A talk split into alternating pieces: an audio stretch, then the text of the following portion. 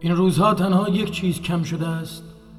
مادرم اینجا دیگر کم می آورم بغض مثل یک قدی سرطانی تمام گلویم را می گیرد پای لپتاپ نشسته بودم. چه چیزی می دیدم و لبخند می زدم نمی‌دانم.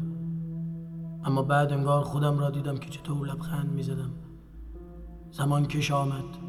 چند ثانیه شد نمی‌دانم. انگار یک موج بزرگ را بالای سرم دیدم. باید داد می‌زدم و فرار می‌کردم.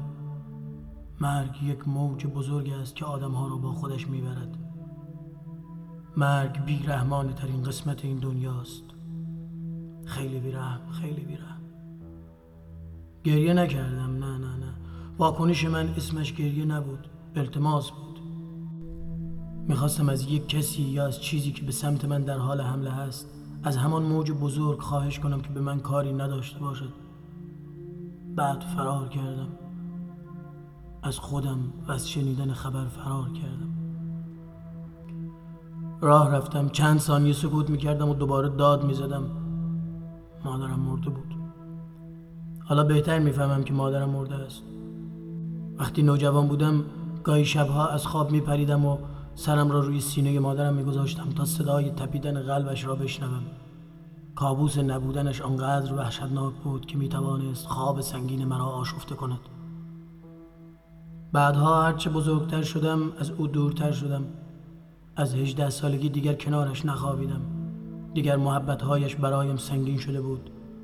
خواست دوست داشته شدن در من تغییر کرده بود. من می‌خواستم کسی را دوست داشته باشم و کسی مرا دوست داشته باشد که با من با تمام وجودش بخوابد. فهم من از زن مرا از مادرم دور کرد. مادر مادر بود زن نبود. و بعدها هرچه بیشتر در زنها غرق شدم بیشتر در جستجوی مادرم در آنها بودم و نمیافتم خب آقای شاین نجفی دیگر راضی شده ای؟ نگرانیت بابت چیست؟ تنها کسی که می‌توانست آنقدر موجب نگرانیت بشود که شبها خوابت را آشفته کند دیگر زنده نیست. حالا می‌توانی چهار نعل بتازی. به عقب نگاه نکن. همه چیز تمام شد. از این به بعد داستانت شکل دیگری به خودش می‌گیرد. احتمالا ازدواج می‌کنی و بعد بچه دار می‌شوی و بخش های وسیع از زندگیت با خاطره موجوداتی دیگر شکل می‌گیرد. بخشی از زندگیت با نگرانی هایت درباره کسی که تو را به وجود آورده بود سپری شد و بعدها نگرانیت مختص کسانی می شود که تو آنها را به وجود می آوری و سالها می گذرد و احتمالا باید قلبت برای کسانی دیگر بتپد و برای کسانی دیگر اشک بریزی. زندگی این گونه است. بیرحم و سخت. و تو باید مثل احمقها به اطرافت نگاه کنی و با چیزهای اغلب مهم و مزخرف زمان را بکشی و پیش بروی. کار کنی و پول پسنداز کنی و سفر بروی و ماشینت را عوض کنی و حواست به آنها که تو را میپایند باشد و بعد در چشمهایشان لبخند بزنی. و شبها گاهی از خشم بسوزی که چرا در فلان دیدار حالان مردک را جا نیاوردی و یا حتی با مشت دماغش را نشکستی. پیرتر که می‌شوی محافظ کارتر می‌شوی و شخصیت لحجه دار و شهرستانیت را اتو می‌کشی و صاف و تربیت شده نظام مسلط بر اجتماع را میپذیری و نقش یک سلبریتی کوک شده را بازی خواهی کرد.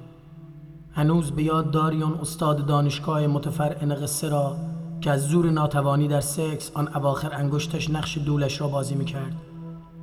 اما دیکتاتور قصه یوسا از یک مرحله به آن طرف نقش آدمی بیشتر تزئینی و دکوری است شبیه شرمگاه استاد دانشگاه یا دیکتاتور. نمادین و بیخاصیت. زند به جاهایی می رود که دو دوست نداری و تو از چیزهایی با او حرف می‌زنی که برای او خسته کننده است. پس از مدتی جذابیت های سکسی خیش را برای هم از دست می دهید و در خلوت هر کدام با کسی دیگر مشغول می شوید و دوباره گاهی یکدیگر را می بوسید و از دوست داشتن حرف می زنید احتمالا از هم جدا می شوید دوستانه یا با دعوا. چه فرق می کند دوباره تنها می شوی تنها می خوابی تنها غذا می خوری و تنها می میری زندگی چیزی نیست جز روایت دویدن های مداوم و شادی های کوتاه و غم های عمیق و البته مرگ.